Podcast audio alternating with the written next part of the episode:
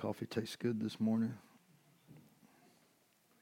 It's well needed. Sleep has been a rare commodity at our house for whatever reason.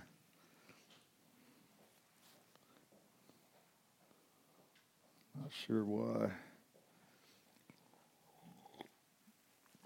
I woke up with at four this morning and was so happy it was four and not six. And so I went back to bed. Praise God. But that's how it's been the last few. Well, honestly, I think since we st- I started fasting, I started getting up like at three thirty, four o'clock, and just be wide awake, wide awake.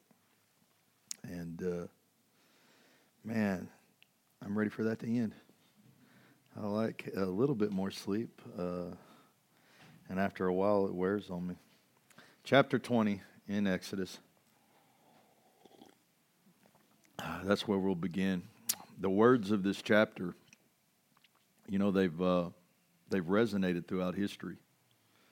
Um, I mean, these words that we're about to get into have helped uh, humans, men and women, understand morality and you know principles and ethics for centuries.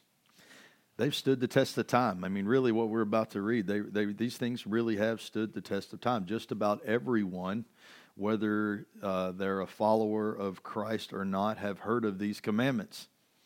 We talked about it. Uh, um, they're the base foundation for many of our laws here in America, and they have influenced nations uh, for generations.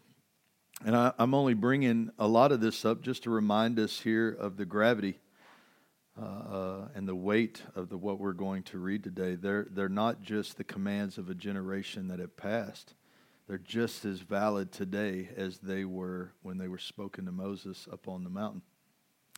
So last week we talked about how God was preparing for this moment by first casting vision. This was chapter 19. He told the children of Israel that if they consecrated themselves and they set themselves apart and, and they obeyed his commands, that they would be his treasured possession, his kingdom of priests, his holy nation. And we talked about the seriousness of being holy. We talked about the seriousness of being set apart, peculiar, the importance of it. Because I believe, I mean, with all of my heart, if there was ever a time to focus on what it means to be set apart, it's today.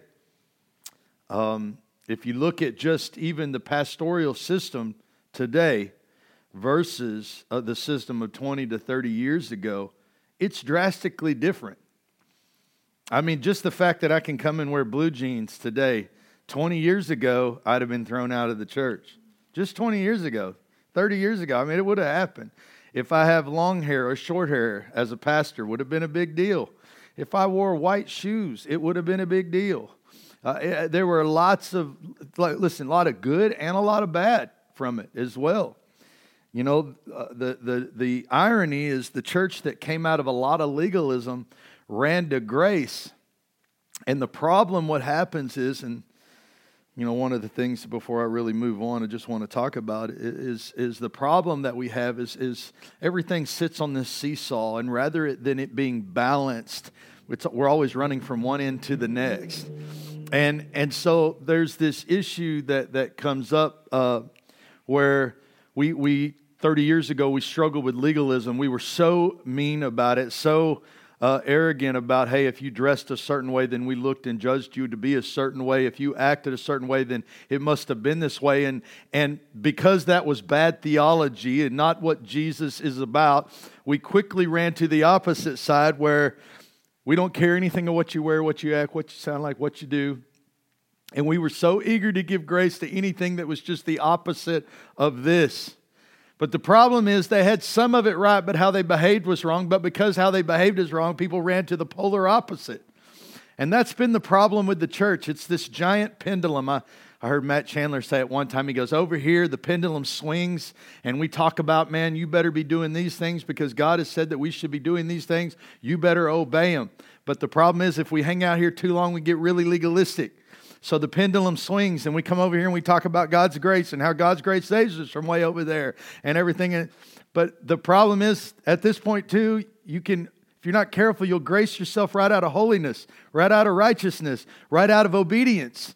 Right? Because I can do whatever I want. I can take upon the pleasures of anything I want because I have grace and I can do anything. Well, that's not necessarily true. The Bible says you should obey all the commands that God give you. Those who love Christ will do these things, right? So the pendulum swings back over here. And I love Matt Chandler said probably about two weeks out of the year we get that right. Maybe two weeks out of an entire year we actually preach right here in the balance of that. And that's that's where we always need to maintain and watch how we balance that. And, and that was the problem with our pastoral system. Uh, with every passing year, uh, pastoral ministry gets more relaxed in its doctrine and theology, as if the closer we draw to the Lord, the more relaxed we come. And that's a problem. The opposite should be true. The, we should be more reverent, more holy, uh, the closer we draw to Him. And if we truly understand who God is, then it would stand to reason that we'd be a bit more cautious to be more, or more obedient to the things He has said. You know, I had a phone call this past week, and uh, it was from a pastor uh, in the assemblies, and uh, and he and he's he's going, "Hey man, have you heard about this church out in Austin?" I was like, "Brother, I don't pay attention to anything that's going on in the assemblies of God anymore. Like I, when I left there, I left there. I, I, I, there were a lot of things that troubled me in the assemblies when it came to accountability." And there was just a lot of lacking in the leadership when it came to keeping their pastors accountable. So I said, Bro, I left there a long time ago, man. I haven't looked back. I'm preaching the gospel. I don't have time to go looking at churches and pastors. And, uh, and he goes, Well, man, it's, it's pretty bad right now. It's like, Well, what, how bad can it be? He's like, There's this church out of Austin that's, that's getting ready to approach allowing their leadership uh, to marry LGBTQ, to marry homosexuals. And I was like, In the assemblies? That's pretty shocking, okay? Like, if you would have told me it was a Methodist church, I'd be like, okay. You would have told me Episcopalian, okay, they have a history, okay? I mean, that universalism has kind of reached inside their churches already. To the Pentecostal church, the church that 30 years ago was hugely legalistic, think, think about the implication of that. That inside Pentecost churches, churches that have been predominantly like, you know, where the UPC is kind of driven off of, and there's a lot of association with legalism, you know, with the, the flowing of the Holy Spirit. Think about this. I mean, uh, if there was ever a denomination or a group of people serious about the things of God, I believe it's Pentecostal people. And uh, it's awesome. And uh, uh the uh, anyway, the, the so the conversation came up, and, and I was like, I go look at the link he sends me, and of course, that's what this guy's talking about. They want to be inclusive to the LGBTQ community, and uh, and I was like, well, that's unfortunate. You know, I, I want to be inclusive too. And I said, but you do understand. I told the pastor, I said, you do understand though that the reason why we're facing some of these problems is because we've strayed so far from biblical teaching. There's no such thing as lost people in churches in the Bible. I know that sounds crazy and foreign to us because we're so used to inviting lost people to church. But in the Bible, lost people are on the outside, saved people are on the inside. Let me tell you, you know why. We've talked about this many times before, just for the sake of clarity, because they were a persecuted church. So you didn't invite anybody into the church until you knew they were a dead man walking just like you.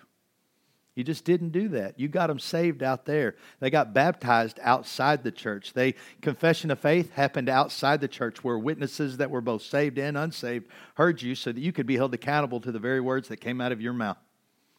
That way they would like, you know what? We are meeting at this house now. Because you've confessed with your mouth in public, because you've shown a public confession of faith through baptism as well, I'm going to invite you now into the church. And if you look at the way Paul preaches and the way Paul sets up everything for the church, you think he's talking to lost people on how to set up what it is to be a deacon? You think he's talking to lost people when in Corinthians he reminds them some of you used to be thieves and some of you used to be liars and homosexuals and adulterers and all these other things? He said, so, he said some of you were these things. You're not those things once you come in. You're not those things once you get to come into the church. The church isn't made up of unbelievers, it's made up of believers. It's just that simple. Because we live in a system where we've decided that evangelism is better done inside the four walls than outside the four walls, we've created this problem a little bit for ourselves. And now we're going to have to face it.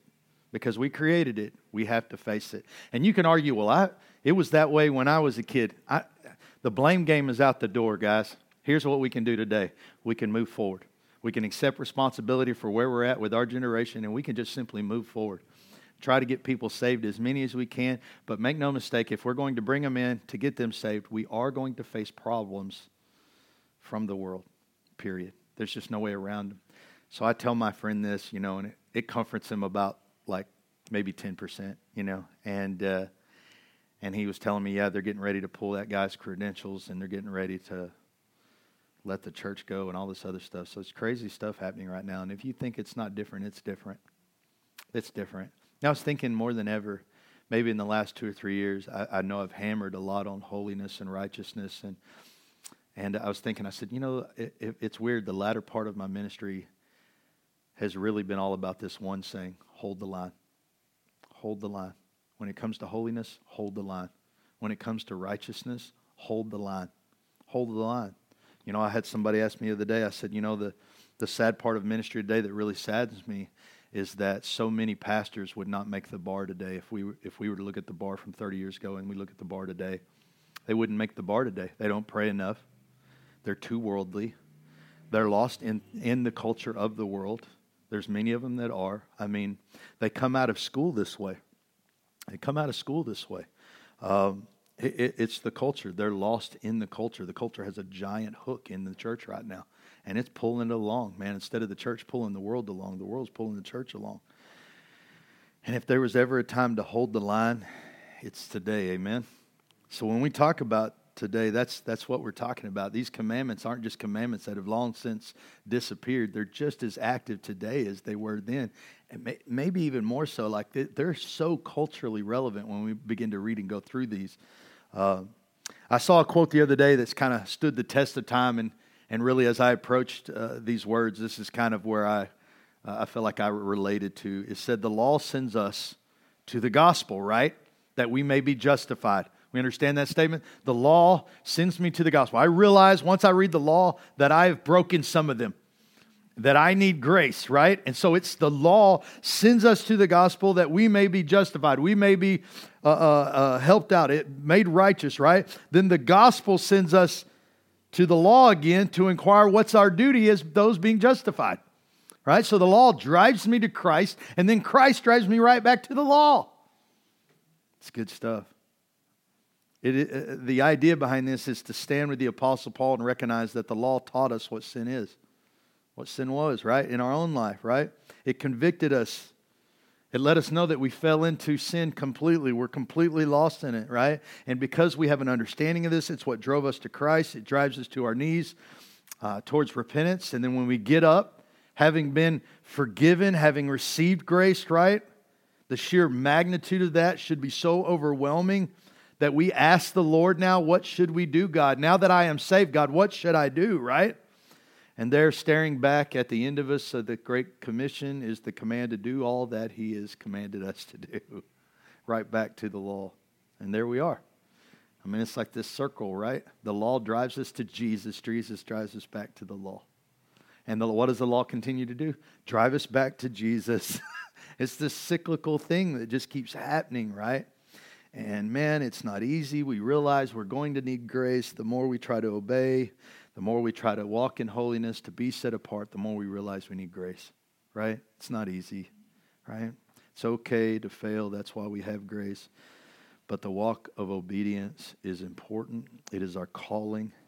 Yes, our failures will be covered by the blood of the Lamb, but we have to walk towards it no matter what. We can't get out of it. Can't get out of it. So here we are studying about the law. And we're going to start out in verse 1, chapter 20.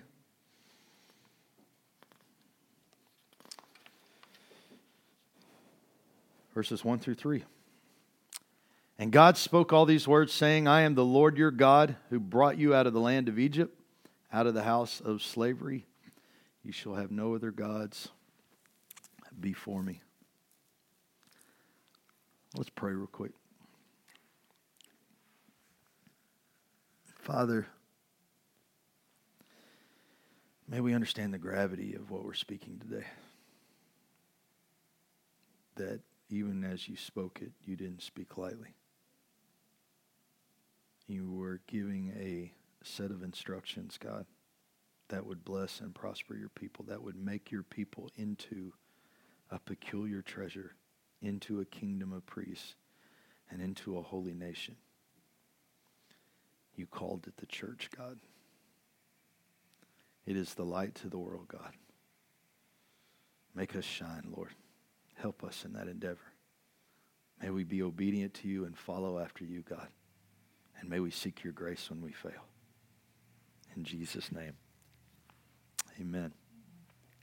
Now, I, while I would easily assume that every law is equally important, uh, it stands to reason for us to think there's a there's a reason why this one's first, right? Pretty important, right? It would seem that this uh, would lead us to the second command. Uh, I'm already getting ahead of myself. Uh, that this would lead us to the, the first thing the Lord wants to make clear to a people who have served as slaves to a nation that has believed in many gods, right? Right? That's you got to remember like where we're at here and why this is the first one, right? He's talking to a group of people who at one time had followed after him, but now for 400 years, right? They've been in Egypt, right? And so right off the bat, there's only one God and he is your God right? He's the same God that brought you out of Egypt. He's reminding them, this is who I am, right? Out of slavery. There's not going to be any tolerance for serving anything else or anyone else. There are no other gods. But here's the thing, and just keeping it simple, I have to imagine that the children of Israel, they're a lot like us. Okay? They're human beings. That in the beginning, when they first moved to Egypt, through Jacob and Joseph, had to been easier to serve God because you weren't immersed in the culture. You hadn't taken in Egyptian culture. You'd been living out there in the desert with Jacob and his kids, right? They don't know any other God than the one Jacob taught them. So they only know the one God, right? It's a whole lot easier. But the Egyptian culture was so new to them, and, and it would have seemed foreign at first, but 400 years have passed. And, and let's just be honest, I'm sure that the culture is lost in serving this culture, the Egyptian culture, which is lost in serving whatever God gets them what they want. Do we understand that? That's, that should be easy to understand. Everybody serves the God that gives them what they want. Okay? Uh, this is what the Egyptians have done. They've made up all these gods. These gods, believing in these things, have allowed them, uh, uh, or what they believe, give them prosperity. And so now the Jews have been introduced into that. And uh, we know that it's taken its toll because, after all, as soon as God sends Moses, what is the first thing Moses tells him? He says that the God of their forefathers is what tells him, right? The God of Abraham, Isaac, and Jacob. Funny how he doesn't mention anybody else that's lived over the last 400 years. Culture is taking its toll on the Jews. Much like today in America, right? Culture is taking its toll in America. We can say we're followers of Christ all we want, but to be followers of Christ literally means to both follow, right, in word and deed, the ways of Christ. When people see that we don't uh, follow Christ in the way he says to follow, they assume that we're not Christ followers at all. Same thing with that's going on here. That's why they have to be reminded, yet. And yet, what's the first command, right? You shall have no other gods before me. That's a stark warning not to worship anything else. Which leads us obviously into the second command because it's like the inevitable process. If I'm if there's only one God and we're not to worship any other gods, then what is the next idea? 20, uh, Exodus 24 through 6. You shall not make for yourself a carved image or any likeness of anything that is in heaven above, or that is in the earth beneath, or that is in the water under the earth. You shall not bow down to them or serve them, for I, the Lord your God, am a jealous God, visiting the iniquity of the fathers on the children to the third and the fourth generation of those who hate me but showing steadfast love to thousands of those who love me and keep my commandments. You know, Charles Spurgeon's thoughts on this bring, I, th- I think, a little bit more clarity. He says this The first command forbids the worship of another God, and the second strictly forbids us worshiping anything to which our eyes can see. That's interesting.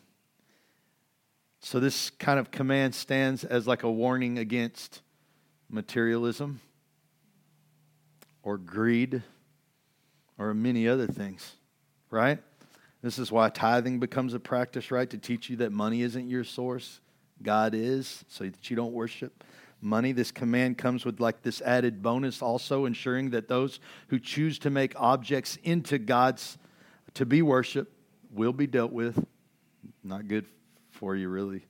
I think you could even make a bigger argument here that it really implies that those who don't obey these laws really will be dealt with, but with the same stroke of the pen, it declares that the obedient will receive love from God. So there's this harvest contained in this command, all dependent upon what you sow. Will you sow iniquity or will you sow obedience? Right? This will determine your harvest from God. You're encouraged to be obedient, right? As we have said, this isn't an Old Testament thing, it's also the way of Christ, right? Per the Great Commission, to be obedient to all the things that He's told us.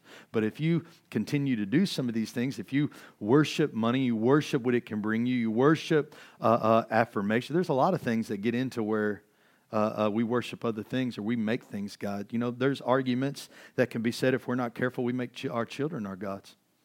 When our children come first in our life and God doesn't come first, if you're not careful, it can become that. That's a hard thing. It's true, but it's a hard thing to wrestle with. Well, I, I love my kid. Do you love your kid more than God? Do you love your spouse more than God? That, that becomes sin. It becomes sin, and God is a jealous God. Look at the third commandment, verse 7.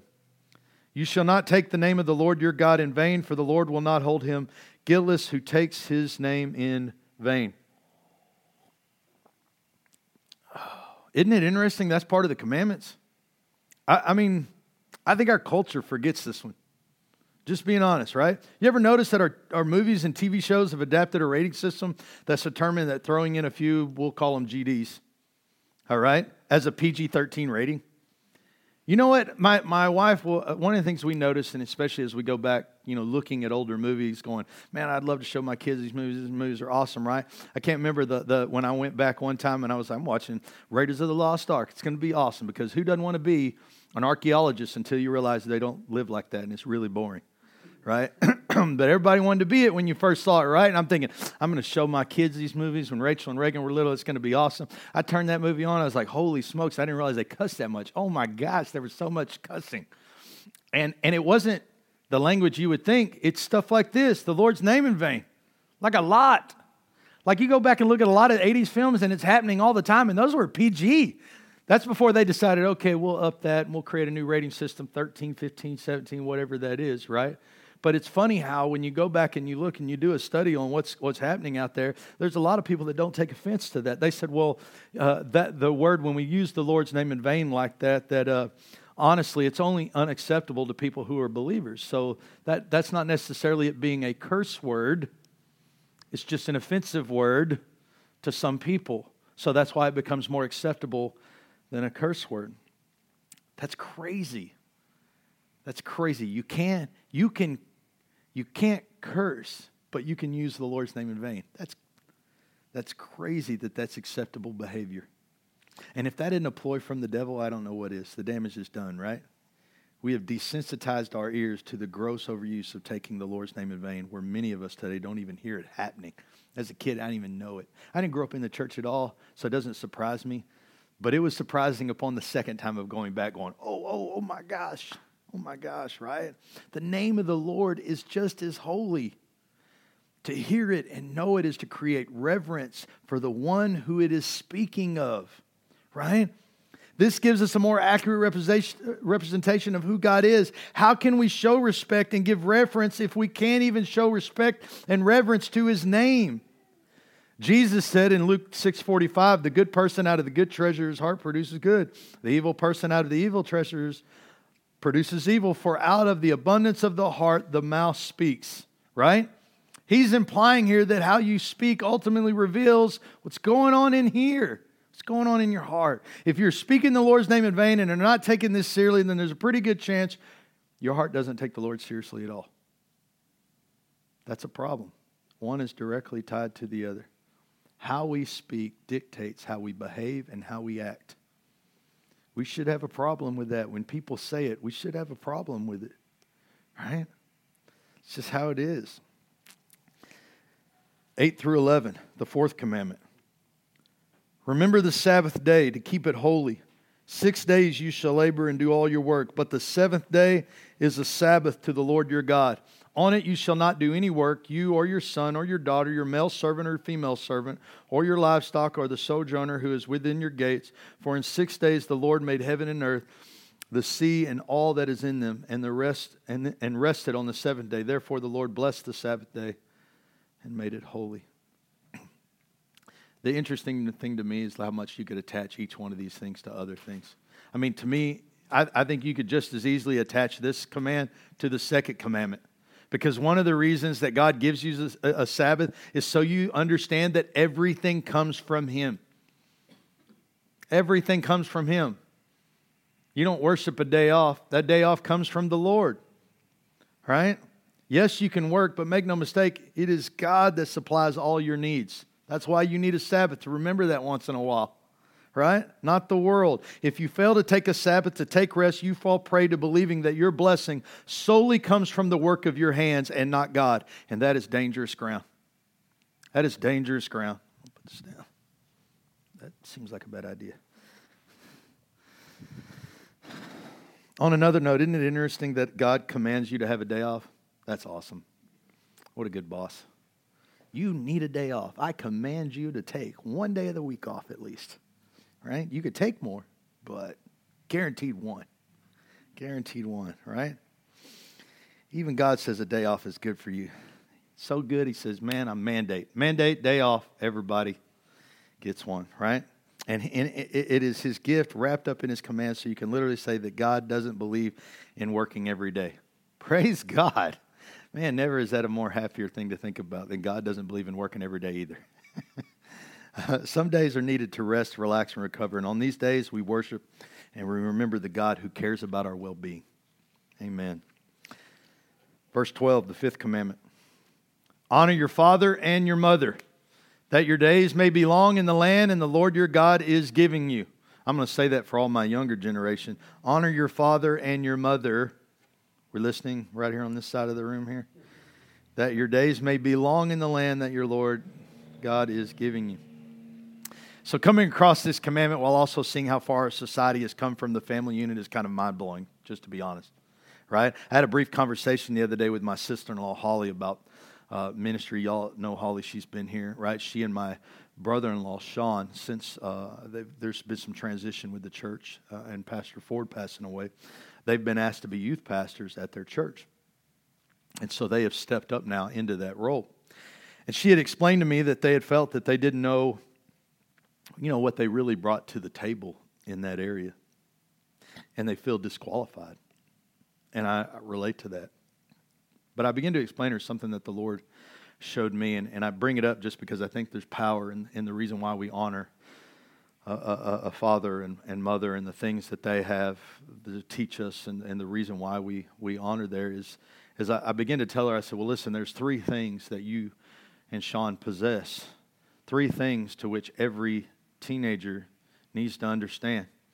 That the Bible, as good as it is, and it can teach you these things, it's better to see it modeled. It's better to see it modeled. First and foremost, you have the ability, I told him to teach them what is it to be a woman? What is it to be a man? Like you don't like you can be a 30-year-old boy. How many know I'm telling the truth there? You can be a 30-year-old boy, but becoming a man is different. Becoming a man is different. Becoming a woman, when you become a woman and you're able to be responsible, right? And you can be responsible for someone else. When you're a man and you're able to be responsible for yourself and responsible for others, there comes a point where you cross the threshold from being a boy into a man, from being a girl into a woman. And a lot of people don't have that modeled. In a day and age where there's a lot of 30 year olds living at home, finding men and women, adult people, are hard to come by. They're hard to come by. Not to say the world's making it any easier for them, but at the end of the day, it's hard to come by. So, one of the things I begin to say number one, you can teach them what it is to be a woman. Somebody who cares genuinely for someone else, who knows how to deal with a relationship, who knows how to talk, who knows how to act when in public, who, who knows how to order from a menu. You think that's a crazy thing, but there's a lot of teenagers that have struggled there. They don't get taken out. They don't get to see some of these things. They don't have uh, men and women in their lives that see the, the, opportunity to mentor and seize upon it. This is an opportunity, I told her, for you to be to teach them what it is to be a woman. These young girls how to be a woman, and for Sean to teach young men what it looks like to be a man. Secondly, you have a long marriage. You're almost 20, I think they're almost 20 years in at this point, or maybe over over 20 years. So you already you have this long marriage going on and i don't know if you know how the world works but it's like a 50% thing with the world whether uh, that their divorce is happening and things like that. And listen i know people find each other afterwards but make no mistake it still doesn't help with divorce being so rampant and divorce is usually communication issues or other things going on. So i told him i said listen you have a healthy marriage one that's that stood the test of time so far and the one thing that maybe some of these kids haven't seen in your youth group is what does a healthy marriage look like that's a pretty big deal. You know what it is to be a wife and how, and how difficult that can be at times to, to, to have a husband and what it means to compromise, what it means to make co decisions. Or you know what? Where you just follow your husband, or your husband decides, hey, this is what we're going to do, what you said, because it was the smarter thing to do. And teaching someone how to be uh, what a strong relationship, what a strong marriage looks like, that's huge, right? And I said, the third thing that you offer is raising the kids. Their son's graduating this year. You, you, you had a child and you raised it all the way up to the finish here, right? Like you know what it is to be a mom. You know what it is to be a dad. Like that's powerful. There's a lot of kids that, you know, when I had a youth group uh, four or five years ago, they didn't have moms and dads teaching them, man. They were having to figure that thing out on their own. Can I tell you, I thought I was inadequate too. This is what the Lord showed me that I brought to the table. Nobody cared about how if I could preach to kids or not. That's never was going to be the thing that they retained from me. When they hugged me, and and uh, I saw, saw uh, uh, Shelby Huggins the other day in, in HEB. She gave me this big hug. You think she was like, I remember that sermon? Heck no, they don't remember a single sermon. You know what they remember? Shelby remembers being 12 years old and us being on the, the, the van, and that 12 year old had to tell me where to drop everybody off because I was brand new in Marble Falls and I'd never been to Granite Shoals a day in my life. And so this 12 year old who sat on the co chair seat told me where to drop everybody off. And I had to depend on her. And I watched her grow up all the way to she's got a kid now on her own. And she's doing great. She's doing great. And I see all these kids that struggled you know, over, over life and time. They were struggling through their teenage years. They didn't have these opportunities to have people in their life showing them the way because things happen. But that's what God had sent us to the youth for to begin to show them what it was to be a man, what it was to be a husband, what it was to be a father. So that, that when they raised kids on their own, when they became adults, they could be functioning adults. We, we honor our father, our father and our mothers, right? Because we understand what they bring to the table right? We understand what they bring to the table. Um, where was it? These attributes, man, the, these are the things that that uh, that are powerful to us. You know, one of the things I was reading, Psalm three twenty seven says, "Do not withhold good from those to whom it's due, uh, when it is in your power to do it." In other words, this is what the Bible's saying: Give honor where honor is due. Right? That's what it's saying. I call my mom and, and dad about every other day, which I never did that in my early 20s. Like, since I've gotten saved, it's made me appreciate my parents even more. Maybe having had a family now and these things, I see things in retrospect that I wish I could have been young and done these things early on, right? Here's what's cool about that the promise of obeying this command is the blessing of a good long life in the Lord. When we honor our parents, and give respect and honor where it's due, God says, I will make sure to bless you with a long life. Man, that's good stuff, guys. That's good stuff. When we honor those who are before us, set above us in leadership, we're not honoring just them, we're honoring the Lord who gave us them. Amen? Man, that's good stuff. That's pat on the back. I'm patting my own self on the back for that one. Exodus 20, 13, the sixth command. This one should be simple, right? You shall not murder. Do I got to teach on that one? Um, it sounds simple. It actually, in the Hebrew, it's applied a lot more, actually. The, the words here cover all human death, whether through intent, like you meant to, whether carelessness, or even negligence, actually. Moses thought it seemed appropriate to kill someone in the effort to save one of his own people. What's he called in the Bible, though? Murderer. They sing songs about David and all his battles. Saul's killed his thousands, David's killed his tens of thousands. Man, if that ain't a Spartan song, I don't know what is, right? But God did not allow the man who killed by the sword to build his temple. And he loved him. I'm not sure there's a righteous way to kill anybody. Now, does God allow it in the Bible? Sure. Does that make it right? I don't think so. I don't think He's ever for it. I think human nature creates it. I think the consequences of human nature create it. But it's, I don't think it's ever just righteous to kill people. I don't think that's God's intent or God's want. I think that's depravity of men at full on display. I do think this that uh, I think His grace sifts through it. I think it sifts through it, and by His power, He somehow helps us rise above it. That's what I think. Exodus 20, 14, the seventh commandment.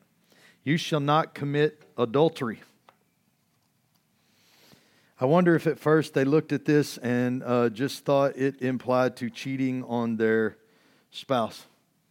All right, okay, so we shouldn't cheat on our wife, right? Depending on if they had more than one. They picked that up from Egypt and from a lot of different things. Jacob had more than one. Dumb idea right?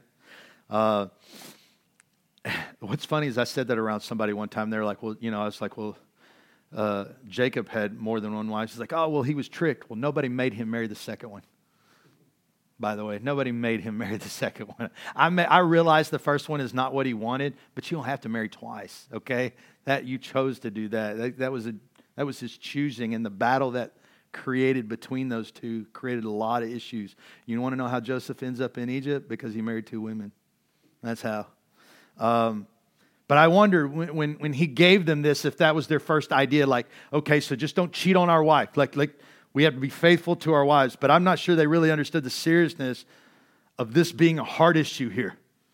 This commandment is a real big hard issue. You could just as easily tie this one to the 10th commandment, but the, the seriousness of it apparently begged for its own individual warning and command. Jesus has said, though, that this was a hard issue that began the minute the imagination began to run wild. He like draws it back farther, just like with murder. You shall not commit murder. But what did Jesus say? As soon as you thought to do harm to your fellow man in your head, it was murder. Like Jesus drew everything back. He like he's like you thought it was bad, and then it got worse, right? Um, Jesus reveals this heart issue constantly rising up in us, right? He backed this up from the action of adultery to the thoughts of adultery being sin, right? Adult, adultery really happens in the heart, regardless if we commit to the action, though that is the obvious sin, but as soon as the heart begins to commit towards it, that means that all sexual indulgence outside of the confines of marriage is absolute sin. Absolute sin. Thus, the seriousness of what we present before our eyes as acceptable. I mean, one of the things that used to help me, Pastor Stephen would always say, like, especially when I took the first paycheck from a church, he's like, just remember that the church is paying you with holy money. And everything you rent and everything you listen to is paid for with God's money.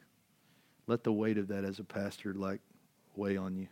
And I'll never forget that. I'm honest, I'll never forget the seriousness of thinking I used to go in at like 6:30 in the morning and pray before 8 because the workday started at 8 and I didn't feel like the church prayed paid for me to pray. I should already have my own relationship with God, not get paid to have a relationship with God. The the sad fact is is that there's a lot of people that think like that. Well, you get paid to do that. Man, if you do, you are not living a good Christian life. You should have the Christian life should already beset you. You should want Jesus regardless if anybody ever pays you. That should be that way. But make no sense that what we present before our eyes, man, we, we better take that serious. We better take, you can't unsee some things. From a guy who's spent time in countries where awful things, I've seen children dead, I've, I've seen people do horrible things to each other through depravity, through war, through famine. I can't take those things back. I'll never get to unsee those things ever. It's funny what sticks with you and funny what you forget. But I promise you, there's some things that stick with you that you wish you could forget. Verse 15, the eighth commandment. Pretty simple. You shall not steal. How many of you are waiting for me to say, You shall not pass? You waiting on that? Yeah, I knew it. Lord of the Rings thing, I got it. You shall not steal is the is the 15th verse. Again, at least a few of these fall to me, in my opinion, under the 10th, and when we get there, we'll talk about it. As I think they I think stealing derives from coveting. Uh, I think that's kind of where it comes from. This one feels pretty obvious. Stealing is taking from, from that which you have not sowed, whether legally or illegally. All forms of stealing are bad. right? If you're shady on your taxes, that's stealing. That's just the truth. I know a lot of people that do that and they're stealing. That's stealing. You have to be able to live in the light. You know, I, I, I get asked about living in a glass house. You know, I live in a glass house. Everything that my life is open to anybody's scrutiny, and, and I'm fine with that. One of the greatest things about living in a glass house is that there are no surprises. It's all out there. By the way, once you get used to that in the first couple of years of living in a glass house, like it's not that big a deal anymore. After a while, it's like, what? You're going to see my failures. When I fail, I'm just going to be open and honest about it. And guess what? It kills scandals. I don't have scandals because it's all out in the open. I mean, I can tell you times where I've come back and I said, "Well, man, I said a, I said a word that I hadn't said in 20 years, and man, I'm going to come out and say, hey, I did this." And one of the great things in the pulpit, it becomes the great confessional, where it, this is where I feel like Paul said the most liberating thing for Paul was to be able to come out and admit, "Hey, man, there's some days where I'm trying so hard to do the right things, but I don't do the right things." You know how liberating that is for Paul. Of all people that says stuff like, Paul, you struggle? Paul's like, I struggle more than all of you. Which makes me think, I mean, he must have had an anger streak. You know, he must have had some serious like anger issues or anger problems when Paul's like, I'm the worst sinner of all of you. I've killed people, I've murdered people. It makes me think, I still think about these things. You know, like there's some people that still make me angry. There's some people that still make me mad. There's some people that obviously look at how angry he got when people didn't get it when he was the Pharisee. Can you imagine how angry he got when he realized people don't get it when he's talking about Jesus? I mean, come on. You think anger just leaves you because you get saved? How many has it left you? Hadn't left me any. So anybody else, I mean, where you just all of a sudden you quit being a human being and now you're the most like person ever and you're like Jesus and every day you walk around and just give grace and birds land on you and all that kind of stuff. You're like a fairy tale. No, man, you're human. You're human. That's how you are, right? We still struggle. Paul's like, I still struggle. I still have these issues. There's things where I get angry and mad. Right? It's just it's just the way it is, but we, this is where these things we try, we work at it, right? Exodus 20, verse 16, the ninth commandment. You shall not bear false witness against your neighbor. Pretty easy. Again, bearing false witness, just another way of saying that you are lying and being a liar. And uh, lying hurts everyone, not just you. Yeah, it's going to hurt you no matter what if you become a liar, but uh, come on, everybody's heard the. Uh, the you know the, all the little stories about you know the boy who cried wolf. You lie enough, people just get to they don't even believe you anymore. Uh, hello CNN.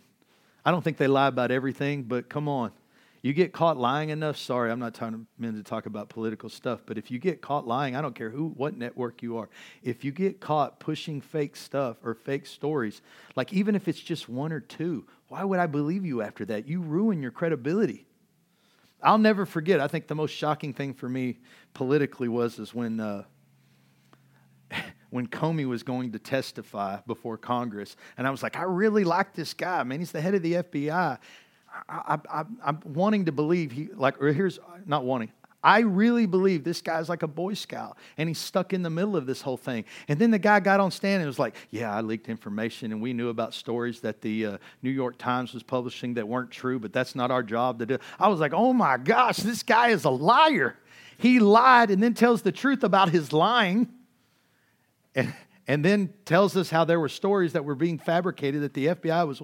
Why would I believe what the New York Times says now? Why would I believe what he says now? Once you're a liar, the boy cries wolf. Like now you're telling the truth after you admit that you've lied? That's the problem with it. He's probably an okay guy like everybody else because everybody lies. Welcome to the truth. That's just true. Man, I knew a pastor all the time, man. He would t- they, they taught in leadership. Man, every pastor lies. He's like, every, you've been to somebody's house where that food was nasty and you were like, oh, it's good. like every pastor has lied at some point or another. And I would laugh if, if that, there's probably a time, I don't remember saying, I usually tell somebody if I like it or don't like it. You know, I'm pretty honest about that. But I don't know. Like, I don't remember like openly lying like that, but it could be. Could be. Um, but lying hurts everybody, man. Nobody wins when we lie.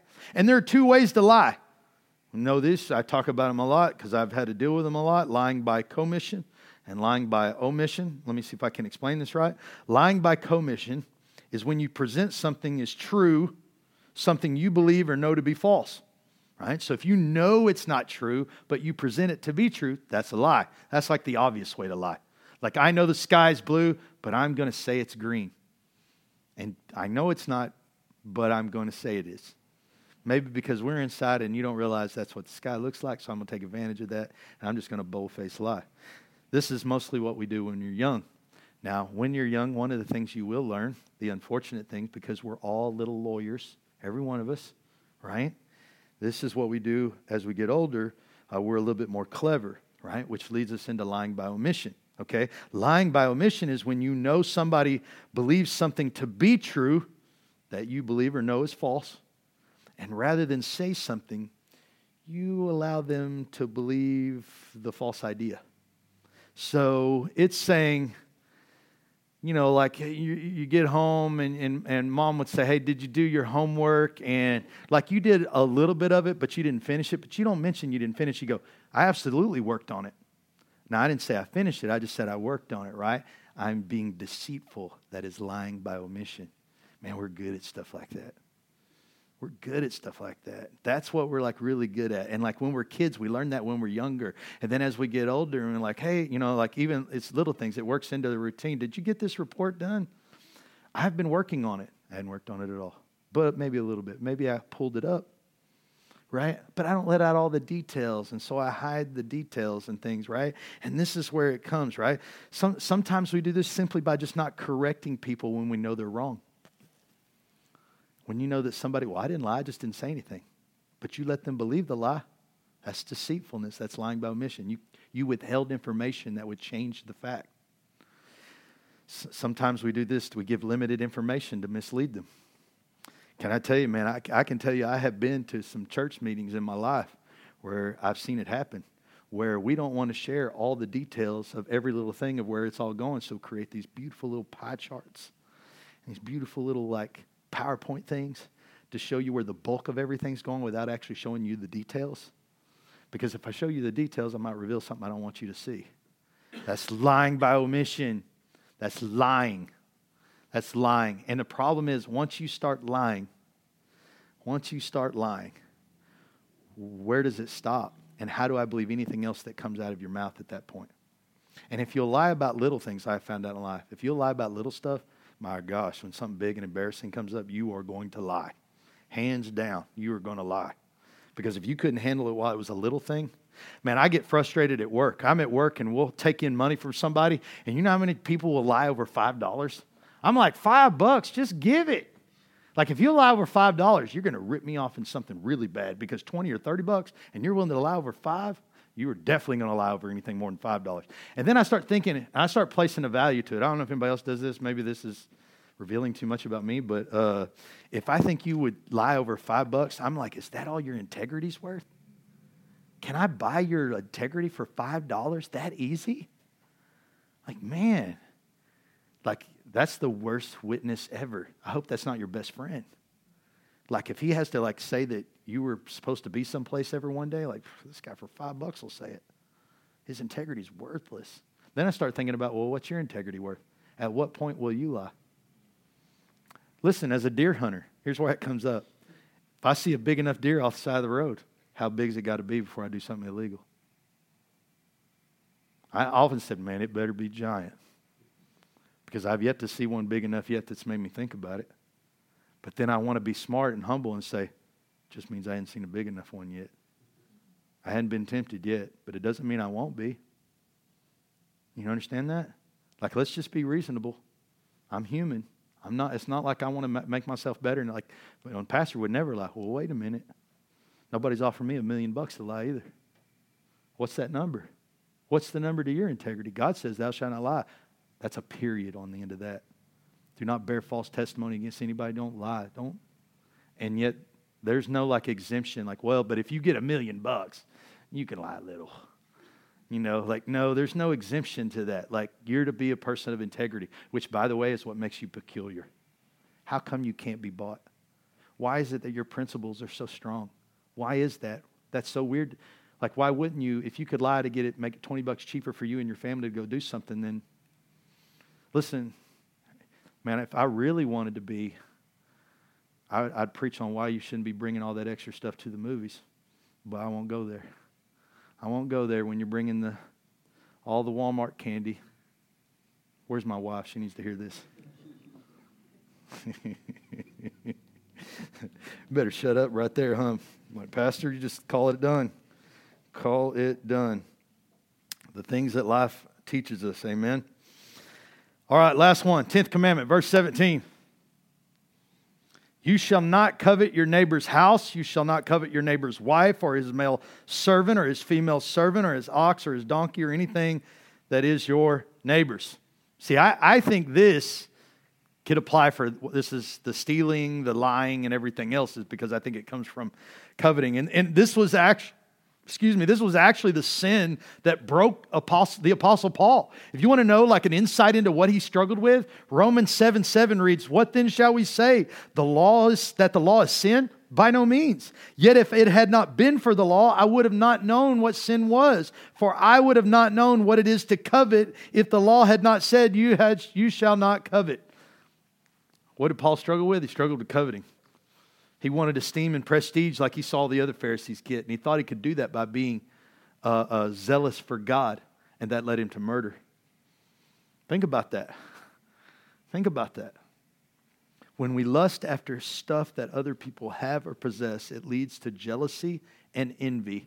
And those attributes lead to anger and strife. And all of it leads to sin. When we covet our neighbor's wife, it leads to adultery. Right? You see where I said they could all tie. Really, you could narrow down like there's maybe like really three or four of these that you could just like go, okay, it's really just four commandments and just narrow it down to four, really. Because they all are working off each other, right? When you covet your neighbor's stuff, it leads to stealing.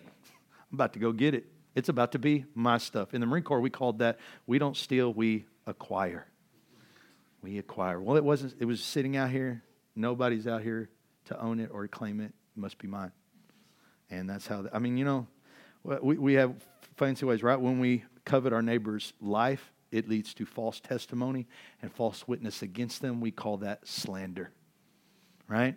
They're living so great or they're living so good. You know what? Something's got to be wrong with them. I can tell you, even as a kid, we understood that. You know, I talked about it before he's a pastor today. I went and met him. I actually sat in a conference with him while he was teaching church planting. But I went to school with this kid, Kevin Cox, and he was perfect. And I hated him for it hated him for it. And I always thought, man, something's wrong with this kid. Like his dad was the assistant principal. And he could vouch that his dad whipped me ever more than he ever whipped him. Promise you. Like I guarantee you, if uh, uh, punishment or or uh, discipline is love, his dad loved me more than he loved him. Guarantee you. Um, but Kevin was a good kid. There was literally nothing you could ever find wrong with him. He just loved Jesus, lived for the Lord, played baseball and things with all of his heart, and was good. Was good at just about everything he did. That's what made you hate him. Like this guy's good at everything. Everything he does, everybody bless him, makes good grades. People love him, blah, blah, blah. Turns out he was just a follower of Jesus early on in his life he understood these principles and ways, and it would grow him up to his first thing. He'd go to college, learn seminary, and the first thing he wants to go do is at this little kid from Kaufman, Texas, who graduates from a little know nothing class, decides, I'm moving to Seattle. I'm going to start a church in the most depressing place I possibly can. And I can say that because I've been there. It is depressing. But he planted a church up there and then grew that church up there and did that for a decade and then came down here to Heartland, Texas, and has planted a church out here called Vista Church and it is rocking and rolling. Man, that just was his life. He knew as a young man he loved Jesus. And that was his life. And I can tell you, as a kid who didn't love Jesus, I couldn't stand him because his life was right. And I envied it. I wanted it. I saw it, right? Our society is struggling as we speak, right? It's the reason we have tabloids. We love to talk bad about those who are good, right? Like all our actors, they have all this money and they're trying to tell us how to live, right? And we get mad at them because we what? We hear all the gossip and slander about them for all the people who hate the fact that they have money and wealth and everything else, right? I mean, that's just how it is. This is the political sphere, the way it is. Come on. It's the reason that drama TV shows exist. It's the reason all drama exists. So we covet each other's stuff all the time. We covet lives. We covet emotions. We covet looks. We covet everything, right? It's just how it is. I think literally this covers a lot of what is really happening in the human psyche. Last thing as we close, and if y'all want to grab joy, 18 through 21. Now, when all the people saw the thunder and the flashes of lightning and the sound of the trumpet and the mountain smoking, that's terrifying. The people were afraid and trembled, and they stood far off and said to Moses, I love this, you speak to us. Like that. It's like a distance, right? They stood far off and said it. So you know they're yelling, You speak to us and we'll listen. But don't let God speak to us lest we die. Moses said to the people, Do not fear. God has come to test you, that the fear of him may be before you and that you may not sin. The people stood far off while Moses drew near to the thick darkness where God was. I think about that song, you know, we sang last week, you know, uh, Show me your glory. And it talks about wanting to be like Moses. And then that phrase, Well, I'm not afraid. Then maybe you don't have a right picture of what you're talking about. like there's a reason why. Like, by the way, Joshua's in that group. And I tend to think Joshua's not a guy who's easily frightened, but he's in the group that going, You talk way over there. You pray, Moses, way over there. We're going to stand back here. We trust you, buddy. Right? I'm not, I don't want to get close. And this guy's fought wars, and he doesn't want to get close either. I'm not sure that phrase is correct in the song. I think we should be a little terrified. We should be a little scary. Um, it, it is neat, this principle, because this this commands are breaking out. God says, if you follow these commands and obey, this is where it's going to lead. Chapter 19, right? To a peculiar treasure. You'll become my peculiar treasure. You'll become my kingdom of priests. You'll become a holy nation. If you'll follow these commands, it will set you apart from everybody else and make you different. And then not only that, but He gives you these commands in such a way so that you'll have reverence for Him and, and fear. But that, that means it also begins like Proverbs 9:10 reads, the fear of the Lord is the beginning of what? Wisdom. And the knowledge of the Holy One is insight, is what it says. So, here at the cusp of the beginning of the teaching of the Ten Commandments, God reveals himself in such a way as to bring fear to the people. Why? Because you rightly should. If you do not follow these things, this is the God to whom you serve, who pulls you out of the land of Egypt. And he didn't do it by asking nicely. He didn't do it by asking nicely. Matter of fact, go back and read. How many times does it say Pharaoh relented, but God hardened his heart? Go back and read that hard truth. That's hard truth right there. That's like election stuff and Calvinistic stuff, and we don't have time to get into it. But it says God hardened the heart of Pharaoh so that he took it back. He wanted it to be hard. He wanted to make a point that was going to be so incredible and so great, it would be terrifying. Why? Because it would be the beginning of wisdom, so that you would understand how great, how mighty, how powerful He is. And it's here that God begins their journey into godly wisdom. He shows up in a way that will mark the occasion where they will consider the seriousness of what is being said and they will listen and mark this with their own heart. Now, for us today, we do so the minute we encounter Christ. In our ignorance, we had no fear of God, but we came to Him, right? Through grace and through love and mercy, and these attributes caused us to look into the character of God, right? Right? We, we weren't born out of fear, right? It's just New Testament. We just weren't. We saw Jesus. Jesus doesn't approach us in fear. He approaches us in love and says, Listen, my grace is going to change you. I'm, I'm not coming like Old Testament God at this point. I'm coming like New Testament. Grace and love is going to be how we're going to make a difference. Because he, by the way, the Old Testament is where God tries fear and everything else. And then God, he sends Jesus. Jesus says, Well, let's try love and grace and let's see how many people change for that. So that's where we come in. We saw love, we saw grace, we saw mercy. It caused us now to look into the character of God, and we've seen that there is much to be frightened of when it comes to God. And yet, in witnessing his mercy firsthand and seeing this different side of him, we have even more respect because we start to understand that we deserve the wrath of God. This guy who makes himself very terrifying on the mountain, we deserve that, God. But that's not how he shows up to us, right?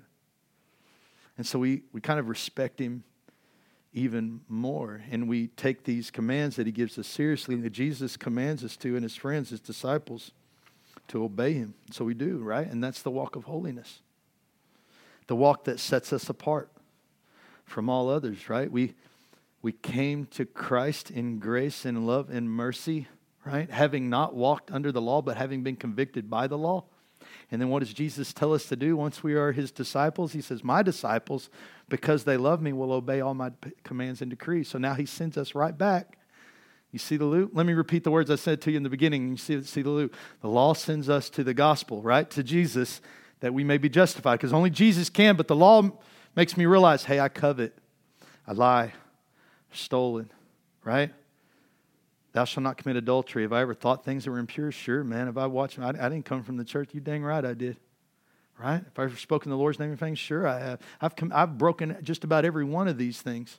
Right? And that sent me to Jesus because God in the Old Testament is terrifying, but He offered me through Christ grace, love, and mercy. And so now I receive it. And then what does Jesus send me to at the end of the Great Commission? He says, Now obey all my commands. Now I want you to start here in grace, love, and mercy and go back. The gospel sends us to the law again to inquire what is our duty to those who are justified. God justifies me even though I'm not worthy of it. To what? To go back and relook at things and go, Let's commit my life now to be set apart, to live in obedience to the one who's called me, right? The one who saves me.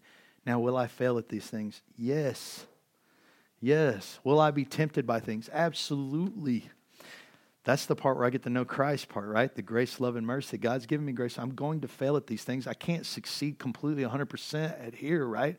Through Christ I can, right? Because grace and mercy. But Listen, if I, if I thought that this is what saved me, I'd be legalistic.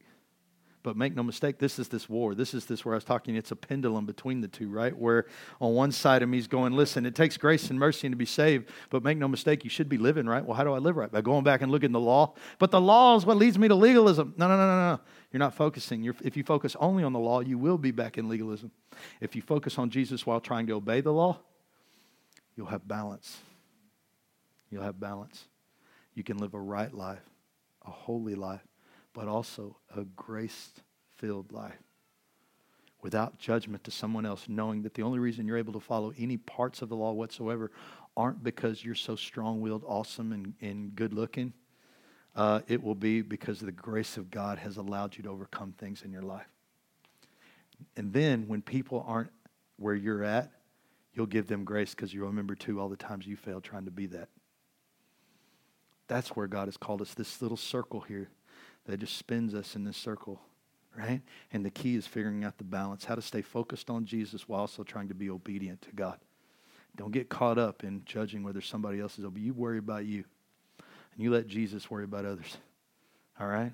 You worry about you, and you let Jesus worry about others. And let's worship Him this morning.